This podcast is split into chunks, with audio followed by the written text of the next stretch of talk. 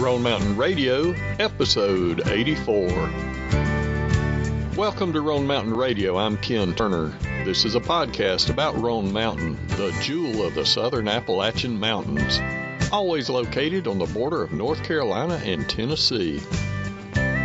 Coming up is the 60th annual Spring Naturalist Rally. That will be April 27, 28, and 29 of 2018. The Saturday evening speaker is Dr. Kevin Hamed, who will join us in just a minute. But first, let's look at the friendsofroanmountain.org if you want to get registration information, the brochure on the list of hikes. And Larry, the director of the rally, has a great list of hikes each Saturday morning and Saturday Saturday afternoon and even after dinner on Saturday, hikes on Sunday. It's a big, big time to be on the mountain. For more information, go to friendsofroanmountain.org and abbreviate mountain as MTN. That's friendsofroanmountain.org or you can go to roanmountainradio.com. Look for episode 84. There'll be links to all of the information below the player. Okay, now Dr. Kevin Hamed is a biology professor at Virginia Highlands Community College in Abingdon, and he is a very well known expert in salamanders, especially the salamanders of the southern Appalachian region.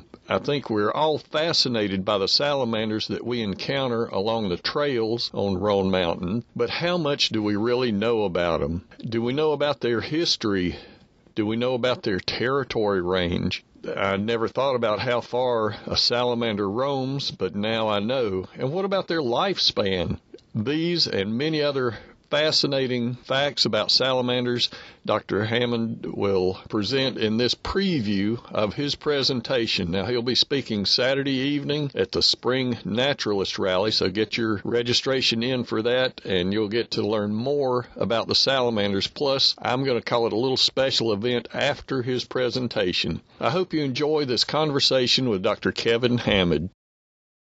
Kevin, I really appreciate you spending some time with me this afternoon. I know salamanders are really popular with our nature hikes and especially with the kids' hikes. I think people just really are interested in knowing more about them, why they're such a, a fascinating creature. And your program, The Future of Appalachian Salamanders, What the Past Tells Us, um, kind of leads me in a different direction. Can you tell us a little more about that and why?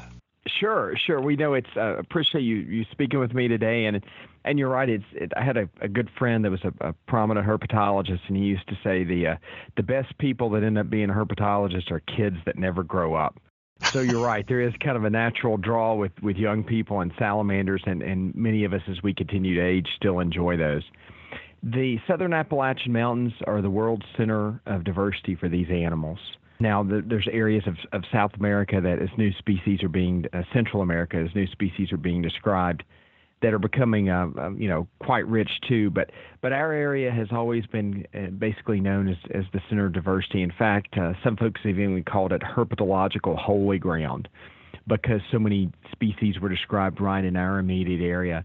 That the stretch really from White Top Mountain in Virginia to the Great Smoky Mountains National Park, which would include Roan Mountain uh, just has an unbelievable diversity. The one thing that's kind of neat about these animals is many of them are lungless, so they're exchanging gas through their skin, and because of that, they need to be in really cool uh, and moist environments to facilitate that that gas exchange, which makes the Appalachian Mountains the perfect home for them.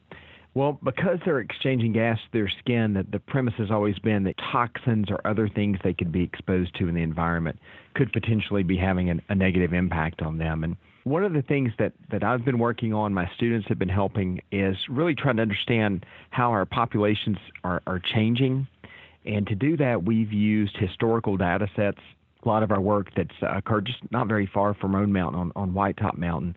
We did just that. We looked at the work of, of Jim Organ, who ran these uh, transects uh, in the late 1950s, and then I came back and reran them in the last eight to ten years. So that's been that's allowed us to see how things have changed. And then we're also looking at, at things and, and trying to model what might occur as the planet begins to warm, what's happening along the ways of, of pollution in the sense of uh, atmospheric deposition. many, many of the high peaks in the Appalachian Mountains are, are prone to experience some form of pollution with, with atmospheric deposition. And we're really kind of interested in, in mercury and uh, what those levels might be in some of these salamanders. So we're using some of this past work to kind of to see where we've uh, where we've where we've changed, and now we're trying to model what might be occurring into the future. Okay, now White Top Mountain, that can't imagine that's changed a whole lot. Does that give you a clear snapshot of the past 70 years? It, it does actually, and you know, on clear days we can see Roan Mountain from from White Top. It does, and we've been able able to answer a few questions. But as with most research, what's happened is it's caused us to then ask many other questions. Some things are very intuitive. You know, you would expect a little bit of warming that's caused animals to shift maybe higher up on, on the mountain. Then other things, we're seeing animals like the Weller salamander that occurs on Roan Mountain.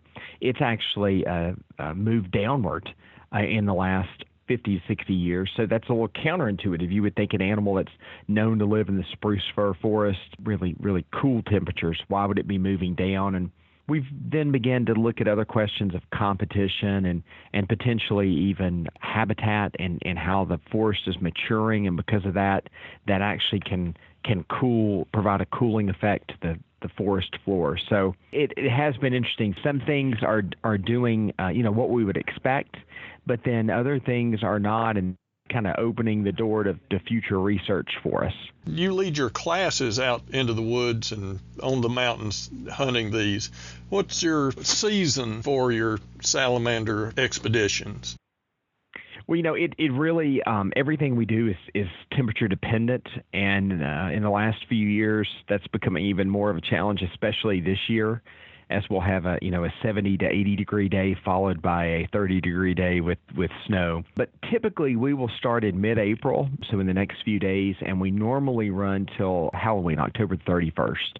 Normally by the end of October we've reached at White Top, which again the, the conditions on Roan Mountain are very similar. We've started to reach freezing conditions, and uh, and those freezing conditions are enough to cause the animals to move into their winter dormancy that's a whole another idea of study there. How do these fragile little moisture seeking things survive the harsh winters up on the mountain?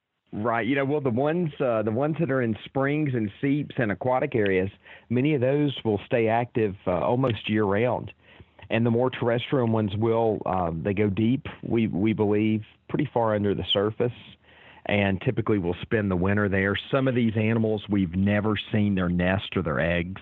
Oh, so we wow. assume that those eggs, yeah, you know, everybody thinks you have to get, you have to go to the tropics to d- discover new things, and right. there's so much we still don't know about these animals. But we're assuming that certain species, their eggs are laid underground, and in most cases, we feel that the newly hatched juveniles probably spend the first year of their life even underground before they come up to the surface. Wow, I did not know that. And so the, the holy ground for salamanders being the southern Appalachians. Any real idea of the numbers of different species? Oh wow! You know, on, on for instance, on White Top Mountain, uh, we have 15 members within the family Plethodontidae. Maybe 16. There's there's potentially a new species that might be described from from there. Maybe the White Top Mountain itself has six members of just the genus Plethodon. In the Smokies, you, you can get approximately 31, 32 species of salamanders that are there. So, again, small areas, it, it's phenomenal what we get. And the reason we have that is, you know, it's the same thing we see with birds, same thing we see with wildflowers. It's that change in elevation, and it basically creates this climatic climatic niche change and we can start at the bottom at low elevations of mountains like Roan Mountain or in the Smokies or on White Top. And as we move up, you know, you start to transition into northern hardwood forest where you have different flora and different birds that are nesting there. You also have different salamanders that are there. And then as we move up to the spruce fir, we start to have, again, species that are specific to those areas. And then we have generalists that you can find, you know, from the very top of, of Roan Mountain all the way to the bottom of Roan Mountain. Huh. And wonder why that is. it's uh, you know that these climatic niches they're they're discovering more and more every day about why they exist. Competition is a factor for some of these animals in the way that they're distributed. Competition with each other, reaching those physiological limits, uh, whether it be you know in the heat being the lower limit for some of these species, and in most cases, the upper limit is is normally a product of some type of competition, but the low limit in many cases is just it's just too darn warm and they can't go any lower. Right. Okay, and that that limits their habitat then. It does, and you know we've we've done some work, which which pretty it's pretty neat. Again, thinking along these lines of atmospheric deposition, we know in the 70s and the 80s that acid rain was a was a pretty hot button topic, and we have some areas in the Appalachian Mountains where on on these mountain peaks, you'll have soil readings of you know 2.5, 2.6, which is getting pretty close to battery acid, and yet we have plants living there. We have salamanders that are uh, living there, things like the Weller salamander they seem to be pretty adapted to these lower pH environments. They're nesting in red spruce logs, which is uh, somewhat of an acidic environment. So it's kind of interesting. One of the hypotheses we have is as these soils have become more acidic due to our pollution, for some species that can't tolerate it, it's pushed them down the mountain. But other things like Wellers, which we perceive to be, you know, quite rare, it's opened the door to them. It's eliminated some of the competition and allowed them to move down slope because they're more adaptive, uh, more adapted to the lower pH environments. Would you say they're thriving? Um, I know some of the transects that, again, uh, you know, uh, we've done a little bit on Roan, but some of the stuff we've done on White Top at high elevations, the Weller salamander is the most abundant salamander on our on our transects. So um, they're doing quite well. that leads a whole, I mean, throws some theories out of the out of the way then because of the acid, like you said, the acid rain, and then these fragile salamanders have adapted or have always been in that acidic environment. It is that it's they were potentially going to be uh, they were a candidate.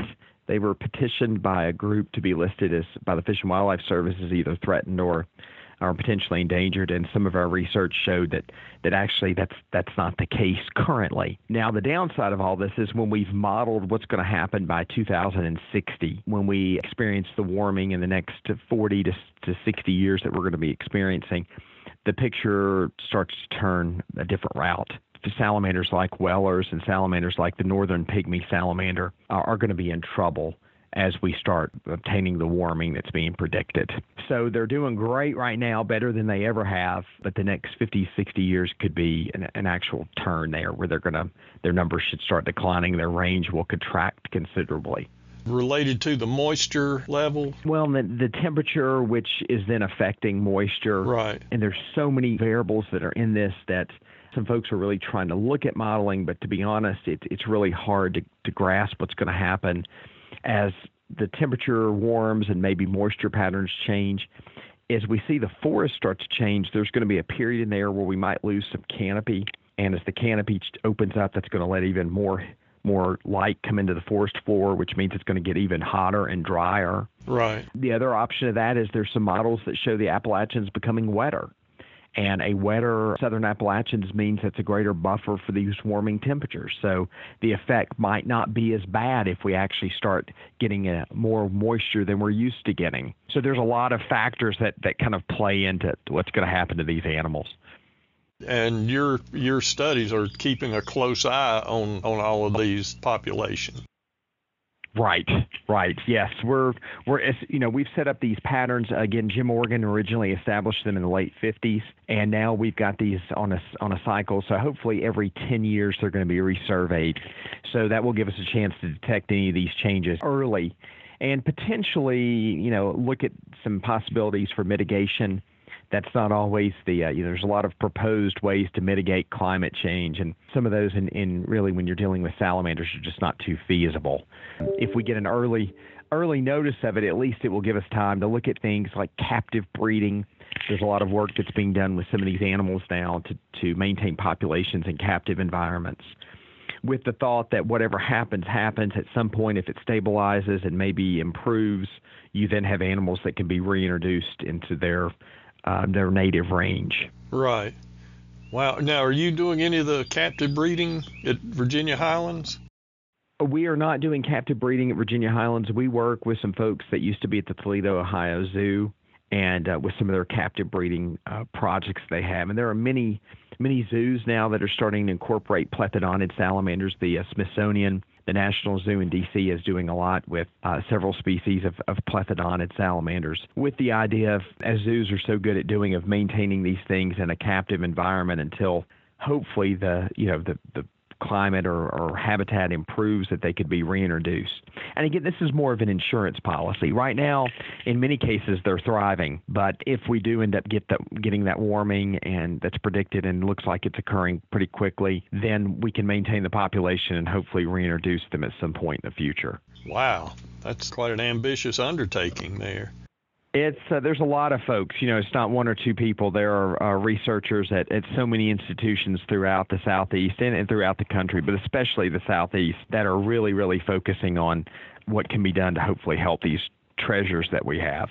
Right now, are they coming to uh, White Top or the Smokies to get their um, what do you call it, their breeding stock? There are there depending you know different states have different regulations on on that. So some areas with their permitting are uh, a little more supportive of, of these type efforts. So basically, we see individuals being taken you know throughout the Southern Appalachians, many many different states to to be moved in this captive breeding project. Golly, that's I didn't even think of that. That's amazing to consider the forethought that people have in keeping the salamanders uh, viable species around here. Well, you know, one of the problems, uh, if you, if you look at freshwater mussels, that I, I think, and I tell my students they're a great example. Freshwater mussels, again, the southern Appalachians, the eastern, kind of southeastern U.S., rivers like the Clinch River and, and others that we have in southwest Virginia and, in eastern Tennessee, uh, northern Georgia, northern Alabama, are just fantastic for freshwater mussels they were. Well, everything that occurred in the 1800s on, really after the Industrial Revolution and, and agriculture, those mussel populations crashed. Well, at that point, then thought was, well, how can we bring them back? Well, now there are great efforts in both Virginia and Tennessee to breed these mussels in captivity and reintroduce them into watersheds that have been stabilized and are no longer, you know, imperiled. The problem is it took eight, ten years to really learn how to do that. And thought was that before these animals get in, in major peril, if we can figure out how to breed them in captivity, then if they ever do become imperiled, you immediately can jump in and, and take care of take care of things. Shockingly, many of these species are incredibly easy to breed in captivity. The salamanders? Yes, the salamanders. You would think again, you know, I always don't like to give people the wrong impression. They're they're interesting animals and they are fragile in some ways because of the way they exchange gas. But in other ways, these things, the ones that we have left, are are tanks. They are they can be very very tough.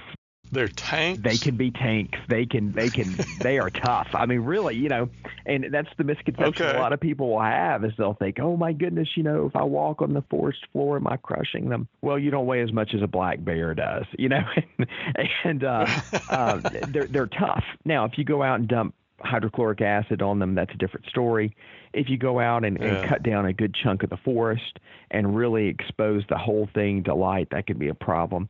You go in and you selectively take out a few trees. The population typically is going to hang on and, and do just fine. So they're a lot tougher than people think, but at the same time, if we experience major warming, that's going to be something that, that could really throw them a curve tanks.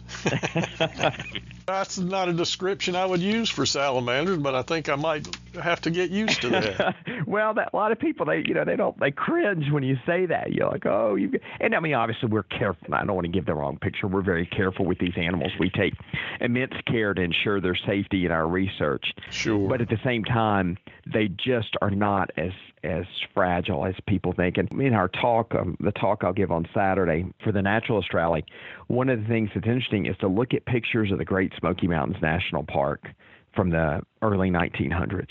This is the area where we have the greatest diversity of salamanders. They're known for that. And if you look at it, it looks like a bomb has gone off. I mean, every tree yeah. has been cut. Now, what a lot of us feel is that the animals we see, because really a lot of what went on with plethodonid salamanders got started in the early 1900s. The sad thing is what we are seeing are truly the tanks. The more fragile species probably never made it through that deforestation. Oh, okay. Yeah, right. So we're seeing, you know, odds are there were many other species that were probably here that we, you know, we have no proof of that, right? But there are probably other species that just could not handle the habitat impact that occurred when, when Europeans really started expanding. So we're left with, with the tanks. wow. given that they salamanders are not really adapted to long migrations. They've got to stay near the moisture. Yeah, I can see where they would be wiped out and if it was a specific Smoky Mountain species. Could there be remnant populations of them? No one's found them. You know, we we just had some folks, Todd Pierson, a few other folks, just a few years ago, discovered a new species of salamander right on the um, in northern Georgia, the patch nose salamander, new plethodonid, totally new to science. Not that it was split through genetics. This was a species that maybe uh, had been overlooked because it looked very similar to another another species. But uh, there could be. We've got things like the Shenandoah salamander um, that when you move up up towards the Shenandoah National Park, that literally is on just a couple of mountains. That's it. As we move a little farther south, we've got the Pigeon Mountain salamander, which again is just found in a, in a couple locations. So we know that there are remnants. Now, what we don't know is did that population was it much greater at one time or was it was it always reduced? Okay. That's the question. You mentioned home range or, or, migration. Most of these plethodontids have home ranges that are somewhere along the lines of 10, 15 square meters. Wow. So they might spend their entire 25 year life literally in an area about the size of the room or office you might be sitting in right now. So because of that, they don't have the ability. The birders, uh, you know, they're so lucky because if there's problems, their guys can fly somewhere else and maybe find the right habitat. Right. These salamanders, if there is truly an issue that makes that area no longer inhabitable, they're stuck. They just can't go very far. Okay, so now when I look at the picture of the Smokies in their deforestation lumbering period, that's a lot of species that could have been just eliminated right there. Gosh. Potential, potentially. Right. How many meters square? Um, you know, it varies per species, but on average, if you say around 15 square meters, that's going to be pretty. I mean, that's going to be, in some cases, a pretty wide berth for a lot of them. I, I just hadn't realized that. I was thinking maybe just the cove or the this side of the mountain kind of stuff. Right. And you said a 25 year potential lifespan? Exactly. Some of our big plethodonids, it's thought they can go 25, maybe maybe 30 years. But there, there's your tank example right there.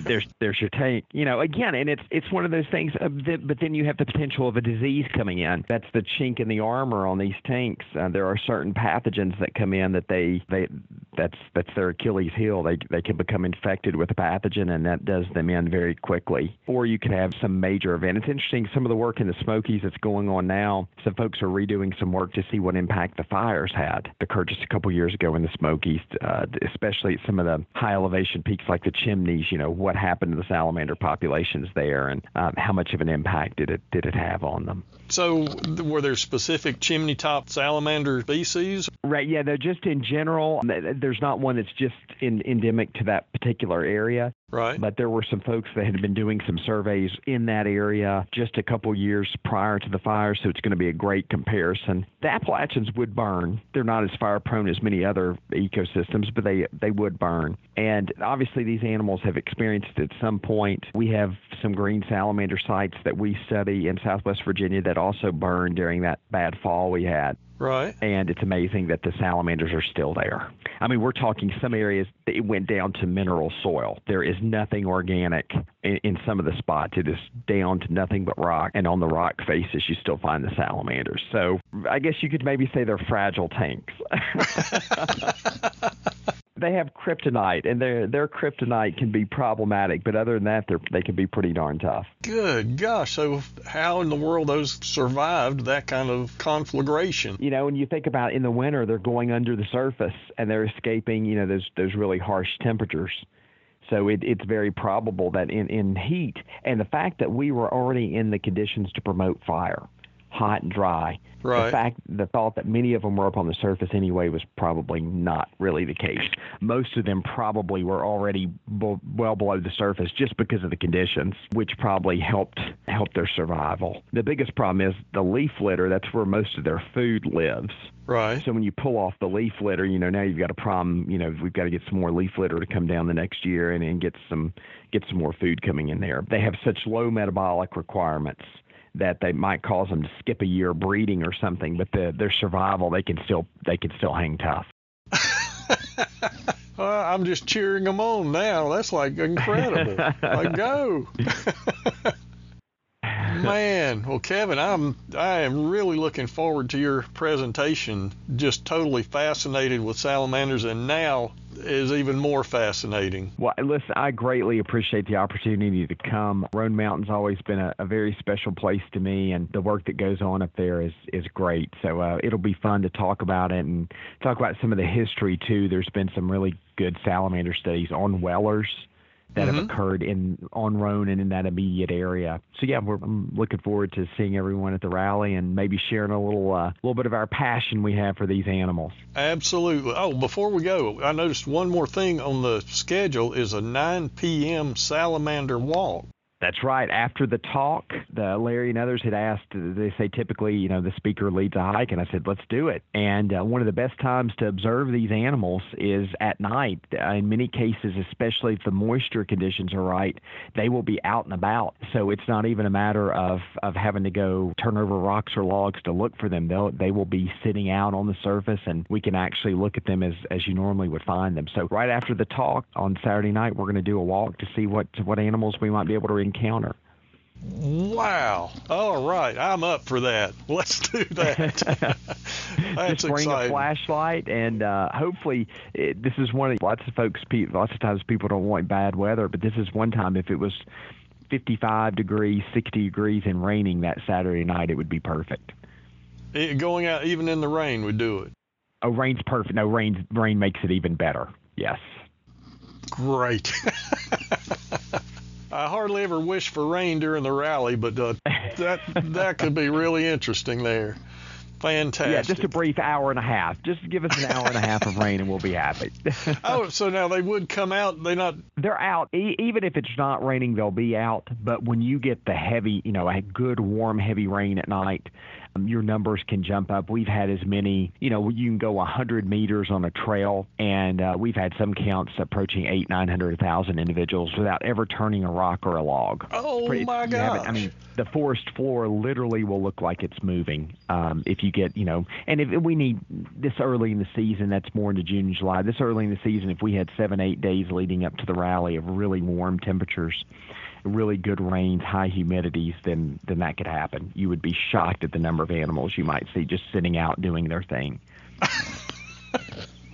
well, I will come prepared to be shocked. I'm looking forward to this. Golly, Kevin, well, thank again, you. Uh, we oh, absolutely appreciate the opportunity, and I'm looking uh, looking forward to seeing everyone at the rally. Fantastic. We'll see you then.